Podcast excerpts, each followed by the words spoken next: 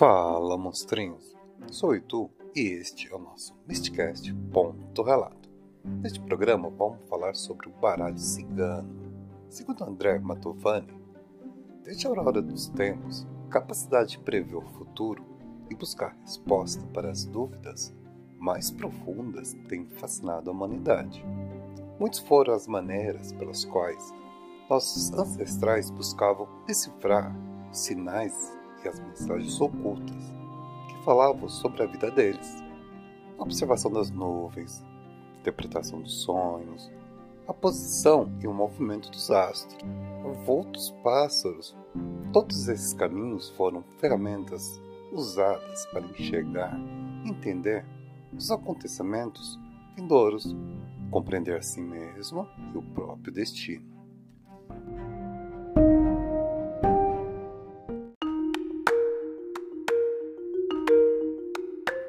Hoje temos uma sensacional entrevista com o oraculista Felipe Almeida, que nos relata sua incrível jornada com o baralho cigano. Teremos várias questões abordadas: história e cultura cigana, quem é Santa Sara de Cali, leitura de cartas e seu curso de baralho cigano. Agradeço muito pela sua participação em nosso podcast. Caso tenha interesse em suas tiragens e cursos, não deixe de acompanhar o seu Instagram. Seu contato está na descrição do episódio.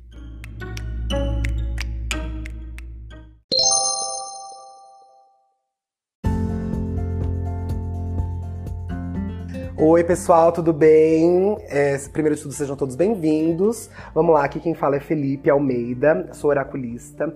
E inicialmente eu gostaria de agradecer o convite do Eduardo, do canal Mistcast, pelo convite de estar tá aqui batendo esse papo com vocês, falando um pouco e desmistificando um pouco a, todas as questões a respeito dos oráculos e principalmente falando sobre o baralho cigano, o tarô cigano, ou Lenormand, ou whatever, como você conhece esse, esse tipo de oráculo. Então hoje eu estou aqui para tentar esclarecer da melhor forma possível os caminhos e leituras e formatos de jogo e atendimento. E falando um pouquinho sobre a minha história, a minha carreira, o meu, meu legado, né, o meu legado cigano, eu sou artista como profissão, então eu sou artista do corpo, eu sou bailarino, e o fato de ser bailarino me, me proporcionou grandes viagens pelo mundo como um itinerante, porque afinal de contas eu vivia como em grandes turnês pelo mundo afora.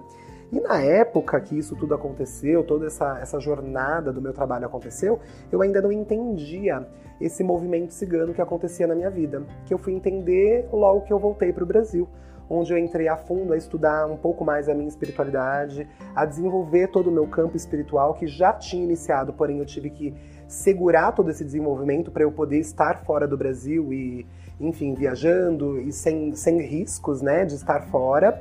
Então eu segurei um pouco essa mediunidade e voltei para estudar, retomar toda essa atividade espiritual. Quando eu retornei, me consolidei melhor aqui no nosso país.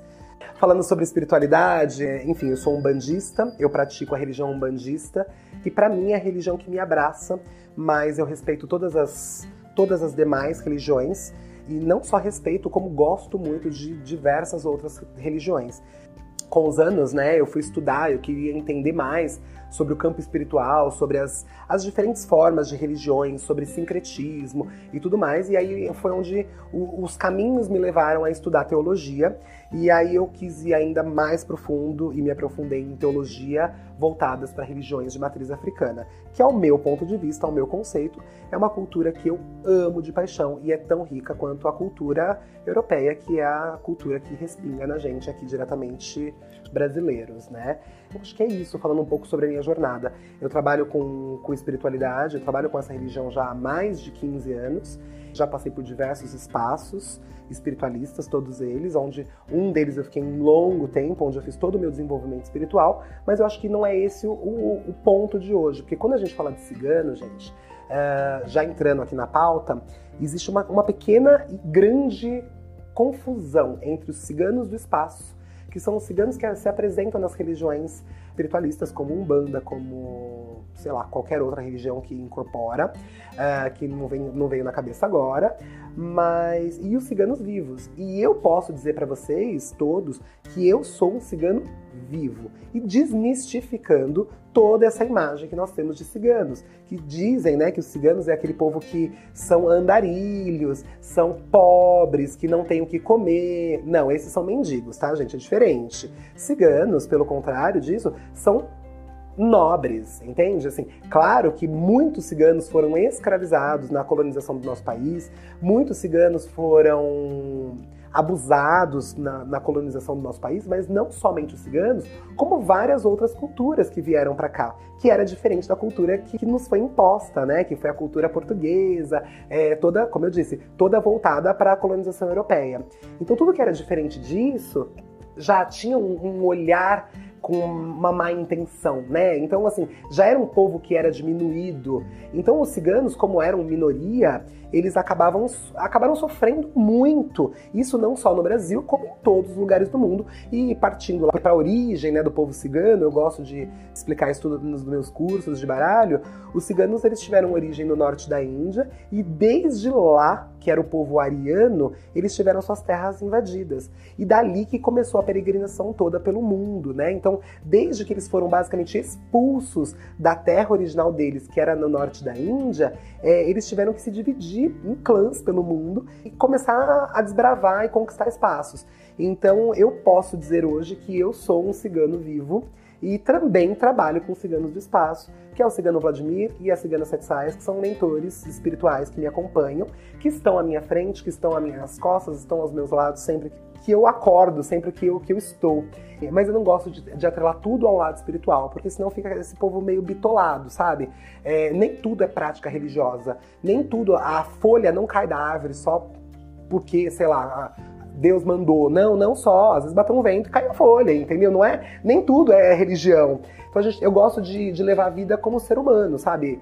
É ser humano, gente que, que acredita em tudo.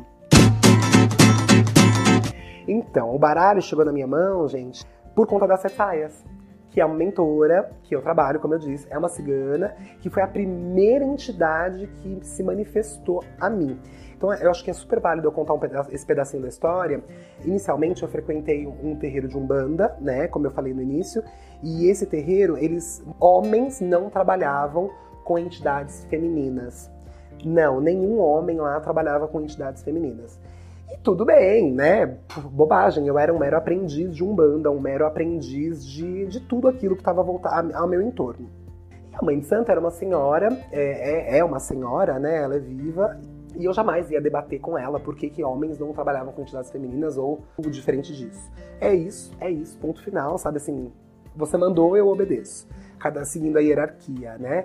E aí um belo dia ela me ligou, ela falou: Fê, é o seguinte, você traga um perfume para o trabalho espiritual de amanhã, porque as sete saias vai se apresentar. Eu falei, você tá possuída. Ainda comecei a rir no telefone. Eu falei, você tá louca. Você esqueceu que na sua casa o homem não trabalha com entidades femininas. Ela falou, pois você vai trabalhar. E eu não entendi nada daquilo. E de fato, fui pra gira suando frio, né? Com medo, porque eu não entendia o que era uma incorporação. Até então eu era um iniciante dentro da prática religiosa. E assim aconteceu. Levei o tal perfume que ela pediu. E assim aconteceu. Dali em diante, a Sete Saias começou a se manifestar em incorporações dentro dos trabalhos espirituais comigo.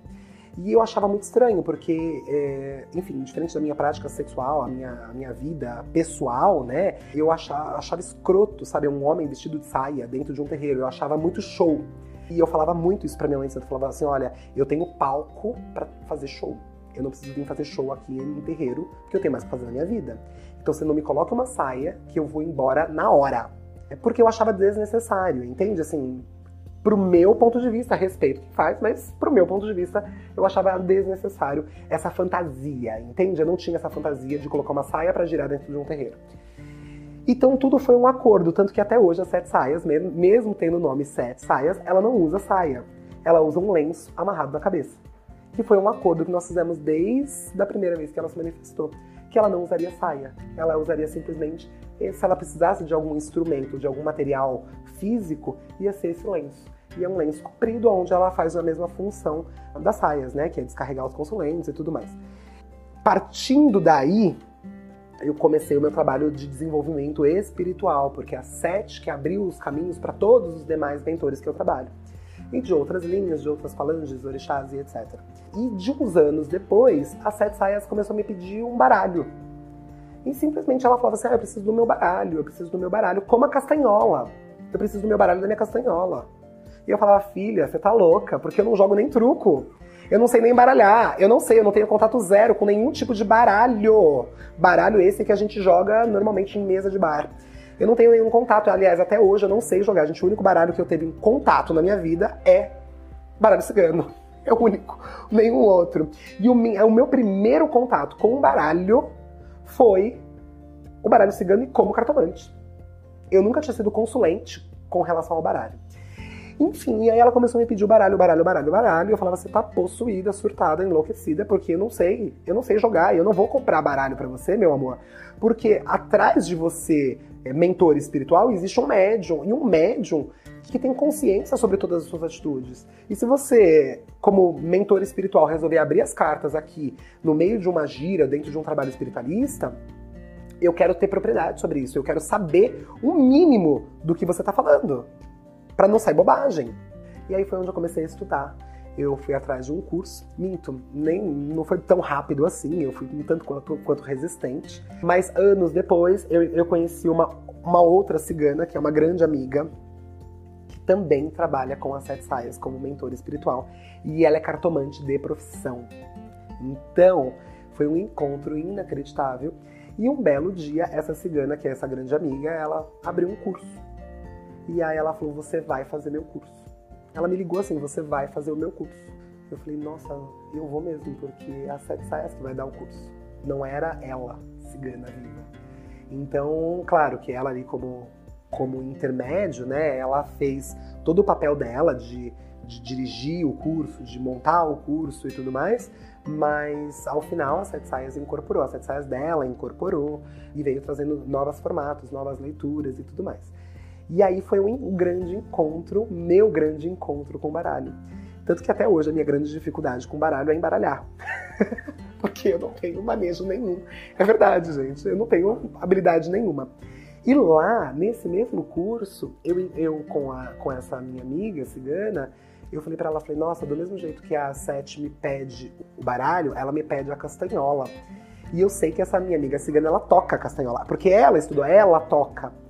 Eu falei, me ensina uma hora. Ela falou, Fê, é simples assim, ó. Você coloca a castanhola nos dedos, posiciona os dedos, você relaxa a mão e deixa a sete tocar. Tanto que eu, Felipe, enquanto ser humano, eu não sei nem pôr a castanhola na mão. Mas a Sete Saias, ela incorpora, a primeira coisa que ela faz, ela enfia a castanhola nos dedos, ela sabe tocando aquilo, e não me pergunte como são as magias, e eu acho que vem de encontro aí com o que o canal traz. A magia mesmo, então eu acho que faz parte dessa magia ela. Posterior a tudo isso, fazendo viagens astrais, fazendo reencontros, reconexões e tudo mais, eu me lembrei de um caso. O meu avô paterno, ele tinha dentro da casa dele uma sala de jogos. E essa sala de jogos, eu me lembro criança, ele se encontrava com os amigos todo domingo ou todo sábado, ou não lembro o dia, mas tinha um dia exato que era o dia do jogo. Então era só para jogar carteado não era troco de nada, não tinha moeda envolvida, não era, não era ponto de vício, entende? E, mas ali ele, ele encontrava, ele trazia alguns funcionários que trabalhavam com ele nas, na, nas fazendas, faz, é, fazendeiros vizinhos, e ali eles se encontravam para jogar carteado e para falar sobre gado e para falar sobre tudo aquilo que eles, que eles cultivavam, né? Plantação e etc. Então, assim, você vê como a, o lance das cartas, elas estão atreladas a gente desde sempre e a gente não sabe identificá-los, né? E é a mesma coisa com esse lado todo espiritual, que tá totalmente ligado à família do meu pai, desde sempre. Imagina, eles, eles não entendem a medianidade, de fato eles não entendem até hoje. Alguns mais, outros menos, mas o meu bisavô paterno, ele morreu internado dentro de um manicômio porque ele era médium. Então, é, ele era médium e médium de incorporação. Então ali ele, ele mudava o tom de voz ele falava coisas que não faziam sentido e ele era artista. Não sei que tipo de arte ele, ele praticava, porque eu não conheci, mas ele era artista. E ele morreu internado literalmente dentro de um manicômio. Então, assim, você fala, meu, olha como, como a espiritualidade, ela conversa com a gente desde muito antes. E aí vem vindo, né? O meu pai sempre foi um, dentro da, de uma criação católica, ele sempre foi de muita fé, meu pai já faleceu há muitos anos. Meu avô é vivo até hoje e meu avô é a coisa mais linda de se ver. E às vezes eu vou lá pro sítio e ele fala, Felipe, olha só, eu estou esculpindo essa pedra, é, que lá tem grutas, e ele. E cada gruta é de um é de um santo de, do, de devoção. Então tem nossa, a gruta de Nossa Senhora de Fátima, onde ele faz várias festas e tudo mais. Ah, eu tô esculpindo aqui essa pedra, eu quero fazer um anjo, o que, que você acha? E então é mais uma vez o lado artístico aí, o lado espiritual, é o lado mediúnico, todo vindo sobre influência física, né? Ele não entende que ele está sendo ali direcionado por uma espiritualidade, mas ao mesmo tempo que ele não entende, ele, ele se emociona, ele, ele começa a contar, ele, ele chora, e é mágico, gente, assim, é coisa, é, é lindo. Ele fala assim, olha, eu peguei essa pedra, não sei aonde, lá no sítio, lá perto da casa, e eu trouxe aqui para cima na gruta X, e coloquei aqui. Aí depois ele para, ele, ele olha o tamanho da pedra e fala, você acredita que eu fiz isso sozinho? Porque ele é um senhor de oitenta e tantos anos, então quando ele cai a ficha que nem ele... Aí ele fala, meu, com certeza ele estava ali envolvido por uma força maior. Então toda essa prática ela vem desde os meus ancestrais, mesmo eles não entendendo o que era o oráculo ou o que era essa força que nos envolvia e me envolve. E eu fui estudar, enfim, tomei propriedade disso, né? Como eu gosto de dizer. Quando a gente fala de oráculo, oráculo é tudo que te traz uma leitura do obscuro ou do, do além. Então existem várias formas de oráculo certo? E esse, os oráculos, eles acompanham a cultura local de cada país, certo? Ou como esses lugares se desenvolveram, ou como esses vilarejos se desenvolveram. Então, falando, por exemplo, a bola de cristal é um oráculo, a leitura da borra de café é uma outra forma de oráculo, a leitura do baralho de Marsella é um oráculo, o baralho espanhol é um oráculo, Lenormand, é... tudo isso são oráculos certo? Aí existem oráculo de cera, que é você acender uma vela e ver como essa vela vai chorar, se ela vai chorar, se ela vai queimar inteira. É uma forma de oráculo. Se olhar no espelho e ficar ali esperando a, o raio cair no mesmo lugar, é uma forma de oráculo. Gente, tudo que se acredita, que você acredita que existe uma leitura sobre aquilo da vida do outro, é uma forma de oráculo. É, agora, trazendo para o baralho cigano, o baralho cigano ganhou esse nome no Brasil porque é um, é um tanto quanto popular, né? Visto que o povo cigano lê baralho cigano, certo? Uh, mas o nome original dele é Lenormand, Lenormand por conta da Madame Lenormand, que foi uma, uma senhora da, da, altíssima sociedade francesa. Ela reorganizou a leitura do oráculo cigano, porque até então os ciganos, eles já tinham os baralhos, eles já faziam a leitura, mas eles não tinham essa mesma ordem que nós temos agora. E a Madame Lenormand, que era uma grande bruxa para ela era à frente do tempo, né? E como ela era nobre, da high society, é, ela era bem vista pelo povo todo, né, pela nobreza francesa, ela era uma grande estudiosa, ela estudava astronomia, ela estudava numerologia, ela estudava cartomancia. Então ela usou todo esse conhecimento que ela tinha de outras formas de leituras e oráculos para agregar isso ao povo cigano. Mas para isso acontecer, o que, que ela fez? Porque ela é uma gádia. Gádios são as pessoas que são não ciganos, ou seja, pessoas que não são ciganos são gádios. Acredito que a maior população do mundo são gádios. E ciganos são ciganos, ou são rons, ou são romanis, como vocês quiserem chamar. Lembrando que o povo cigano é um povo que tem uma língua própria, então cigano em romanês, que é a língua própria, chama romani, que são os ciganos ou rom para os íntimos.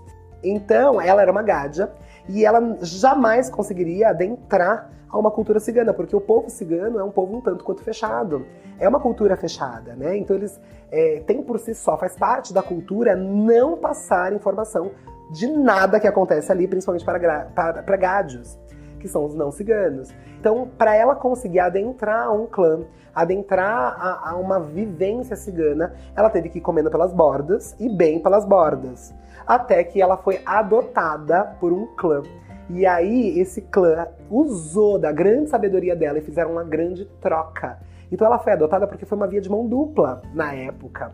Então, para os ciganos, era extremamente válido ter uma nobre da high society entre eles, porque mantinha todo o clã vivo. Porque eles eram a minoria, eles eram a cota da cota da cota. Então, os primeiros que, que teriam que morrer ali eram eles. E já que eles tinham ali a Madame Lenormand, que era bem vista, já não seriam atingidos diretamente, entende? Então foi uma troca daí que partiu. E aos poucos, a Madame Lenormand foi adentrando e vivendo entre os ciganos, e ela foi entendendo que a leitura do oráculo cigano só pode ser vista por um cigano. Não dá para você ler o baralho cigano com um olhar de gádio, porque daí você não vai ler porcaria nenhuma. Entende? Você não vai ler. E é o que muito se vê pela internet, é o que muito se vê por aí, que em qualquer lugar agora as pessoas dão curso, ensina. Não! A magia não é. Você não precisa ter um mentor cigano para fazer leitura de baralho cigano. Não! Mas você precisa ter um olhar cigano para enxergar aquilo com vivência de cigano. Para daí sim você ter uma leitura com propriedade, entende? É, e isso fez toda a diferença. E aí, junto com esse clã, ela reordenou todas as cartas, que até antes disso elas tinham números diferentes. E aí ela cruzou alguns números das cartas com a numerologia pitagórica, que é fantástico, com alguns naipes, com a força de naipes. Então por isso que alguns baralhos têm aí naipes, números. Tudo isso é para agregar mais valor, mais conhecimento para a tiragem das cartas, que no final das contas é uma leitura cigana. Só um parênteses, é, concluindo sobre isso, o baralho cigano ganhou o nome de Lenormand ou Petit Lenormand pelo mundo por conta dela. Todas as folhas de estudos da Madame Lenormand, depois que ela morreu, foram aprisionados ou foram ocultados por mais de 50 anos. Então, pouco se ouviu dizer e aí, 50 anos depois da sua morte, que voltou à tona pelo mundo. E aí os clãs tom, tomaram propriedade de, de, desse conteúdo novamente. E hoje estamos aí com esse oráculo que é maravilhoso. Ó, a magia do baralho cigano é estudo. É isso, é estudo. Não vem, ah, eu leio por intuição. Intuição é uma ova. Desculpa, o vocabulário é uma ova. A intuição é estudar, gente. É enfiar a cara no livro e estudar. E não é só ler livrinho de banca de jornal, tá, gente? Zé Guru, que daí também não é só isso.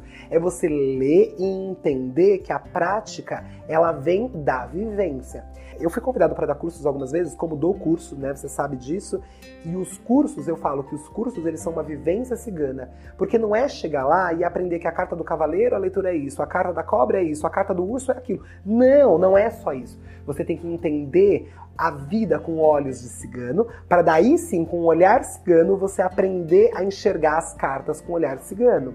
Vamos só fazer um parênteses aqui. Existe o tarô de Marsella, né, que é um tarô de 78 arcanos, como eles gostam de chamar, que é carta, no final das contas, é carta, mesma coisa. Não fazia sentido para o povo cigano. Porque tem muita carta ali que não vinha de encontro. Então o que, que o povo cigano fez antes da Lenormand, né? Eles foram tirando as cartas que não faziam sentido com a cultura deles. Foram eliminadas, simplesmente eliminadas. Como se a gente for pegar o tarô egípcio, que também tem uma grande influência, até porque Santa Sara é egípcia. Então eles foram adaptando a leitura dos oráculos já existentes para a cultura deles, para o olhar deles. E aí faz todo sentido quando a gente enxerga a leitura com um olhar de cigano, tá? Aí você vai me perguntar assim, Fê, mas o consulente ou a pessoa que te consulta, que te busca, ele tem que ser cigano para ele receber a leitura com olhar cigano? Claro que não, né? É isso. Até porque faz parte da cultura cigana, a troca. Não existe. Gente, a leitura de cartas, ela é uma das principais fontes financeiras do povo cigano.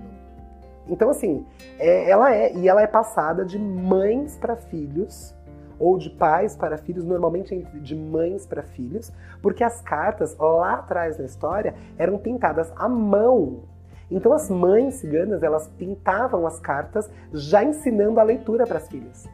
E, e, não tem livro nenhum que conta essa história, porque faz parte da cultura cigana terminar com tudo. A pessoa morreu, tem que queimar tudo tudo. Então a história é contada somente verbal. Então não tem como você aprender leitura de baralho cigano com gádio. De jeito nenhum. ou um gádio tentar fazer a leitura. Eu vejo muito por aí assim, ah, eu leio o tarot de Marcélia, eu faço isso, eu faço aquilo, eu faço até cafezinho, mas no final das contas não faz porcaria nenhuma. Por quê? Porque não se, não se especializa em alguma coisa, não toma propriedade daquilo como, como seu, entende? Não tô falando mal do trabalho de ninguém, eu acho que tem espaço para todo mundo. Mas eu acho que a leitura, o oráculo, ele fica ainda mais rico, mais nobre quando a gente toma aquilo para nós. Tarô, a palavra tarô é o ato, por isso a gente chama tarô cigano, tarô de Marsella, tarô egípcio. Então, tarô é o ato de leitura de cartas. Então, se a gente pegar um baralho desses de naipe, e, e tem gente que lê esse tipo de tarô, de, de baralho, tá? Que eu acho incrível. Não tenho o menor dom, mas eu acho fenomenal. É, e ler aquilo, o ato de leitura de cartas é tarô. Santa Sara é a única santa é, cristã, né? Porque no final das contas ela é cristã, foi até canonizada. Então ela é uma santa católica que também é, é cultuada em diversas outras religiões, em formatos diferentes. E ela é a única santa considerada uma santa cigana. Por quê? É uma longa história. Eu não vou contar a história inteira aqui, porque senão a gente ficaria aqui três horas só falando a história de Santa Sara. Porque ela foi adotada depois de grandes milagres, ela foi adotada pelo povo cigano em Saint-Marie-de-Lemer, na França, que foi a cidade onde ela chegou pós-morte, no ano 1 pós-morte de Jesus. Depois dela ser jogada ao mar, enfim, isso é uma longa história de fato.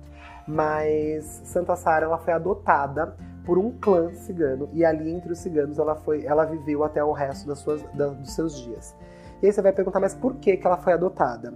Ela foi adotada para o povo cigano simplesmente porque ela foi abandonada na beira da praia de Samarri, que na época não chamava esse nome a cidade, tinha um outro nome que não me recordo, é, por puro preconceito, porque ela era preta, ela tinha a pele preta, visto que ela era egípcia.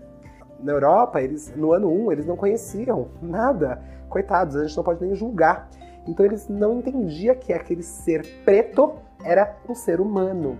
Então ela foi abandonada ali na praia, e como ela foi abandonada, é, o povo cigano tinha um clã por perto, que também já, já vinha né, de grandes perdas, sofrendo muitos preconceitos, porque é, já a gente está falando de uma cota, de uma minoria, é, adotou Santa Sara, que na época não era santa, era apenas Sara, é, para viver entre eles. E aí, mas a gente pode gravar um podcast depois só sobre Santa Sara, tá bom, gente? Depois a gente conversa só sobre Santa Sara, que é magia demais. Gente, o baralho revela tudo, desde que a pergunta não seja idiota. É, e aí as pessoas falam para mim assim, Fê, mas você responde qualquer tipo de pergunta desde que não seja pergunta imbecil. Por exemplo, ah, estou grávida. Qual é o sexo do meu bebê? Se liga, minha querida, vai lá e faz um ultrassom. Eu não respondo esse tipo de questão. A gente vive no ano 2021, Brasil. Então vai lá e faz um ultrassom, você vai resolver isso. Ai, é, meu marido, sei que lá, já aconteceu de perguntas assim, imbecis de falar, ai, de gente que morreu. Gente, morreu, morreu, acabou, não vai, vamos, bola vida que segue. Ou tempo de morte não existe. Quem sou eu para falar sobre é, tempo de morte? Não! Nós temos assim a carta da morte, mas a carta da morte, a leitura dela é totalmente diferente sobre o ato de morrer. Pum, foi pro caixão, morreu. É, então, assim, o baralho ele lê e traz todas as respostas que forem que o, que o cartomante ou que a pessoa que estiver ali estiver disponível a ler. Eu, como eu sou direto reto, curto objetivo, entendeu? Respondo apenas o que eu acho conveniente apenas que eu acho conveniente de acordo com a história que o baralho me dá. Porque o baralho por si só, quando a gente faz a leitura, ele já me traz uma história. Ele já me, me traz, ele me rasga a vida do consulente inteirinha. Então eu vou responder o que está de acordo com a história. Se a gente está falando sobre pau, ele vem me perguntar sobre pedra, amor, presta atenção, não faz sentido dentro da sua história. Uh, um caso aqui que me veio à cabeça, se eu posso compartilhar, é, uma vez eu tive uma consulente e no finalzinho do jogo ela virou para mim e ela falou: posso fazer uma última pergunta? Eu falei: Pode. Eu vou engravidar esse ano? Eu falei: Claro que não. Nem precisa jogar. Você tá namorando? Não. Você tá querendo namorar? Não. Virgem Maria só existe uma. Não, não vai engravidar. Pra engravidar você tem que dar uma um arroxo, pelo menos, entende? Então é isso, é isso que eu falo que é pergunta idiota. Agora, é diferente dela perguntasse assim, é, Fê, existe a possibilidade de eu conhecer uma pessoa? Ou existe uma possibilidade de, uma, de eu ser mãe? Não agora, assim, com um tempo tão determinado. Aí a gente poderia perguntar. Tudo vem de acordo com a pergunta que você faz pro oráculo. É, as pessoas querem saber de tudo, né? Tudo que traz o ocultismo, tudo que traz a magia, é, pro leigo principalmente, acha que tá falando da vida alheia. Então muita gente fala. É, existe um grande preconceito até entre os homens que, por exemplo, que não gostam que as suas esposas façam leitura de baralho por conta de achar traição. Eu também não falo sobre traição. Porque, gente, traição é singular, entende? Tem gente que olhou para o lado da traição, tem gente que. E não, e para mim, traição, para mim, conceito meu, traição é traição de, de ego, é traição de, de valores. Isso dói muito mais do que você olhar para o lado, ou você admirar uma outra pessoa. E, enfim, entende? Então, assim, é por isso. Mas o oráculo revela. Revela e sem dó e nem piedade, entendeu? É, eu até costumo brincar assim, uma grande diferença entre, entre o baralho de Marsella, né, que é o tarot tradicional mais pop, e o baralho cigano, que é o Lenormand, é a, a, forma de resposta. Por exemplo, você pergunta pro baralho de Marsella, ai, é, o meu marido tem outra? Por exemplo, uma pergunta que é bem, bem típica, né? É, meu marido tem outra? Olha, então, existe a possibilidade, ele dá três voltas no mundo e chega na resposta passiva. O baralho cigano, sim ou não, acabou. Isso aqui também não dá nome nas cartas. Então, assim, coisa que já aconteceu comigo, assim, por exemplo, uma esposa perguntar: Ah, meu marido tem outra? Não, mas você tem, né? Olha aqui. Então são tipos de pergunta que eu não, eu particularmente, eu não, não aceito mais dos meus consulentes. E, e as pessoas que tratam comigo, porque eu falo que a terapia é, é, uma terapia holística, é uma terapia holística, entende? Elas já sabem, elas já entendem, e por si só, o baralho ele já traz tudo aquilo que a pessoa precisa ouvir. Então eu gosto de falar para as pessoas assim: faz uma listinha de perguntas antes do jogo. Ah, chegou na hora do jogo, a gente vai lá, vai vibrar, vai, vai energizar o baralho, etc e tal. Na hora que eu abro o jogo, o jogo por si só ele já traz todas as respostas que a pessoa pensou em perguntar antes da pessoa perguntar. E aí eu amo, entendeu? E aí eu falo assim: alguma pergunta? Não, você já respondeu tudo. Ótimo, então um beijo, tchau. Entende? Então, assim, é ótimo porque ele vem de fato de encontro. E muitas, e quando não vem de encontro, eu falo, segura, a gente vai perguntar isso já já. Ou quando alguma coisa em algum departamento, em algum campo da vida da pessoa não me trouxe a resposta tão objetiva como eu gostaria de entregar, eu falo, vamos perguntar melhor sobre isso. Estamos ali para auxiliar, até mesmo no formato de como fazer a pergunta, para ter a resposta mais clara e objetiva. Falam que é fofoqueiro, mas não é porque é o baralho cigano, não, tá, gente? Porque qualquer forma de oráculo. Olha para a bola de cristal, olha para qualquer coisa, olha para o além, porque a gente fala sobre a energia que a pessoa está colocando ali. Então, às vezes, é, é, é, é, magia, né, gente? Não tem como. É magístico. Tanto que a, a, mesma carta tem várias leituras. E cada leitura cabe de uma forma diferente. Carta da cobra, as pessoas têm medo. A carta da morte, né? As pessoas têm medo. Gente, esse nome, uh, nos baralhos ele tem né, escrito a cobra, a morte. Mas é porque é uma tradução, tá, gente? É, uma, é, é a tradução, não é é uma forma para as pessoas conhecerem e facilitar ali o serviço. Mas acho que são essas pessoas que têm mais receio. A carta das alianças, dependendo da, do consulente, ela tem medo.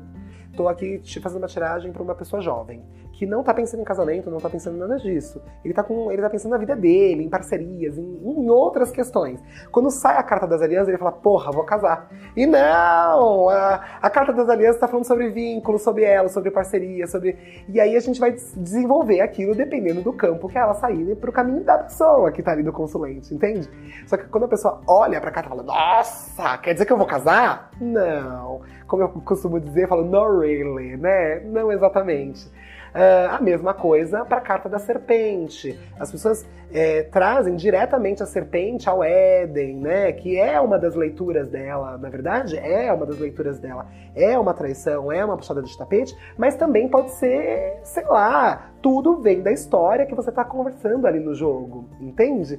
Então, assim, não necessariamente aquela carta ela tá tá sendo uma traição naquilo, na, no seu casamento. Ela tá te falando de uma traição dentro do seu trabalho, ou de um amigo, ou de qualquer outra história, entende? Aí saiu lá a carta da morte uh, e a aliança. A pessoa já quer morrer, fala: meu marido, minha mulher vai morrer. E não! Aí você vai falar: olha, sua relação, não necessariamente conjugal, né? Algum, aí você vai ver no jogo qual é a relação que tá está ali indicando, mas está num fim de ciclo. E não é que está terminando a relação, está apenas num fim de ciclo. Ou seja, se preparem para o novo, pontuem, é, repontuem, reconecte-se. Entende? É tão gostoso se reapaixonar por aquele que a gente já se apaixonou, não é? Entende? Então, assim, é mais ou menos isso. Claro, como pode ser também, olha, a sua relação está terminando. Por que não? Saiu lá a morte, a aliança e uma cobra. Aí fudeu. É, vamos falar sobre negócios, por exemplo. Olha, dentro do seu trabalho, dentro da sua empresa, você está no fim de ciclo, sim, porque você sofreu uma traição com um sócio, com um parceiro, com, com um amigo de trabalho. Então, assim, a nossa função como oraculista é sempre alertar é sempre movimentar, né? Trazer a pessoa pro, pro positivismo. Eu, não, eu falo, eu gosto de falar nos meus, nas minhas jogos, nos meus tiragens, assim, eu não sou o Walter Mercado. Tudo bem, eu sou branquinho, loirinho, parece, mas assim, não, eu não sou o Walter Mercado, nem a Mandy, nenhum desses grandes oraculistas. Porque eu não tô aqui para adivinhar o futuro do consulente. Eu tô aqui para trazer uma história, para trazer uma energia sobre daquele momento que está acontecendo. E a ideia dessa energia é movimentar essa energia. Por exemplo, Eduardo, assim, Edu, eu tô vendo aqui no meu jogo que amanhã existe uma força e muito forte de você acordar e bater o dedo no pé e quebrar sua unha. Dói pra dedéu, não dói? Óbvio, você é burro, você é idiota. Não, você vai acordar, você vai tomar todo um cuidado para não machucar, cacete. Entendeu? E aí você mudou a minha leitura. Não, você só se atentou àquilo. Então eu não tô falando fazer uma previsão do futuro que o Eduardo vai, que vai acontecer aquilo. Não, mas é você se atentou para aquilo de fato não acontecer que poderia se machucar. Entende? Então, assim, é mais ou menos essa a ideia do baralho. É colocar as energias no lugar, é reorganizar as caixas, entende? Caixa do amor, do amor, caixa dos relacionamentos, dos relacionamentos, do trabalho, trabalho, caminhos, caminhos, mental, espiritual, físico. Enfim, é reestruturar e reordenar essas caixas. Por isso que eu digo que é uma terapia. Mas também não é uma terapia que vem tirar carta toda semana, não, porque senão eu já mando para aquele lugar, não tenho paciência. Você pode procurar o baralho cigano a hora que você se sentir tocado ou a hora que você quiser. Um primeiro passo. E aí, naturalmente, o oraculista ele vai te direcionar, tá? Eu não gosto de fazer jogos seguidos, tá? Então, assim, eu não gosto de fazer a mesma tiragem para a mesma pessoa mensalmente. Mas eu acredito que, assim, a cada três meses é legal pra gente saber. É, é deixar o tempo movimentar, entende? Putz, aquilo lá aconteceu de fato. Olha que bárbaro. O oráculo me, me direcionou para isso, me direcionou para um lugar melhor. Então, isso tudo é deixar esse tempo acontecer para daí sim marcar novamente. Porque senão, eu, eu tô dizendo assim, tem gente que é carente entende? E acha que, como eu disse, caiu a folha da árvore, eu preciso procurar nas cartas. Ai, caiu, peidei fedido porque tem que procurar nas cartas. E não é bem assim, entende? Briguei com meu marido hoje, eu tenho que procurar nas cartas. Não, não é bem assim, mesmo sendo uma profissão. Então, assim, eu não atendo. Eu não faço leiturinha de 15 minutos. Não, eu não faço. Então aí cabe a cada oraculista cabe a cada cigano, a cada, cada tiragem. Tem ciganos, gente, que trabalha por aí é, fazendo tiragens rápidas, fazendo tiragens de uma pergunta, tiragens de duas perguntas. Tem resposta? Óbvio que tem resposta, mas não tem a história. Eu não costumo trabalhar assim. Eu trabalho de uma forma mais terapêutica, mais profunda, até por conta de todo o legado espiritual que me acompanha.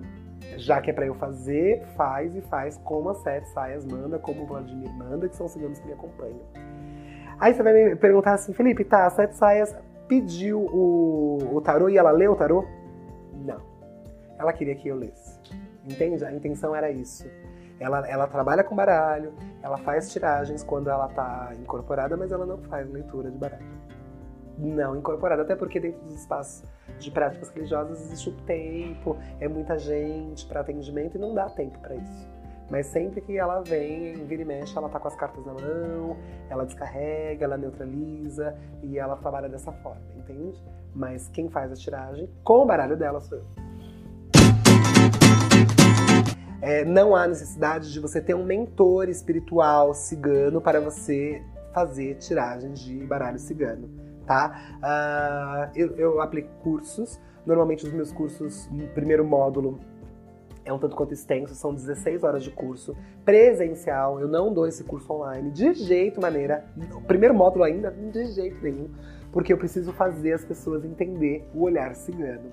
Então, assim, é... aí eu tenho que ver a minha agenda, tá certo? Então fica aí um convite pro pessoal me seguir no Instagram. Adoro, gente. Coloca na descrição aí, por favor, o Instagram. E lá eu sempre falo, e, enfim, qual vai ser o próximo curso, onde eu vou dar curso e etc e tal. Ou até mesmo para quem tiver interesse de fazer uma tiragem comigo uh, e quiser aí fazer um atendimento comigo. Eu atendo online normalmente porque eu não tenho um espaço holístico para tal, então eu atendo virtualmente e eu atendo muito para fora do Brasil. É, como eu falei lá no início, né? Eu morei muitos anos fora e essa vivência toda, eu tenho muitos amigos fora do Brasil em diversos países. Então eu atendo muito internacional também. Então, assim, é lá, é tudo lá no Instagram, onde eu abro, se, se alguém tiver interesse em fazer uma tiragem ou fazer um curso, Tá? Mas o mais importante é, não há necessidade de ter um mentor. Ah, eu sou da, de outra religião, sei lá, eu sou católico, eu sou cristão, eu sou, sou budista, eu posso aprender baralho cigano? Sim, você pode aprender baralho cigano, porque no curso nós aprendemos a falar dos ciganos como uma cultura viva, é a cultura de um povo vivo, que sou eu. Falar sobre o povo cigano é um negócio que faz brilhar os olhos e é isso que tem que acontecer. Tem que brilhar os olhos. É, e tem que estudar e buscar informação sempre e, e, querer e querer e querer. Então não dá para ficar parado. Afinal de contas, sou um cigano vivo, então a gente tem que estar sempre com essa roda em movimento, fazendo essa roda girar, fazendo ela se, se manifestar em lugares, né? É, é girar, pôr a roda para girar, fazer essa, essa, energia girar. Então, é, esses são os meus lemas aí de vida, de de idealismo para mim.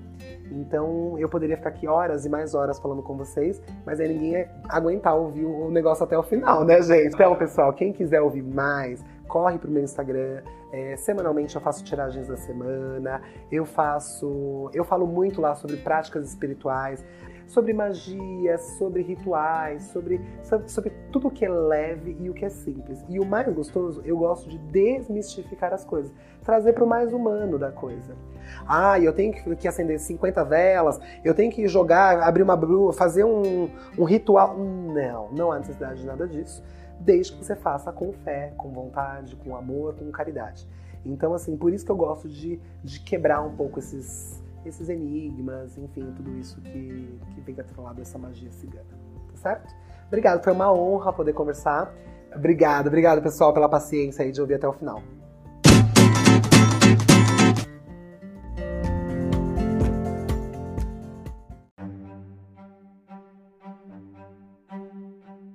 Passou por algo parecido ou gostaria de compartilhar sua história, entre em contato através de nossas redes sociais. Estamos no Instagram e Facebook. Caso tenha curtido nosso trabalho, nos ajude divulgando esse podcast e curtindo nossas páginas. Os links estão na descrição do episódio. Valeu e até mais.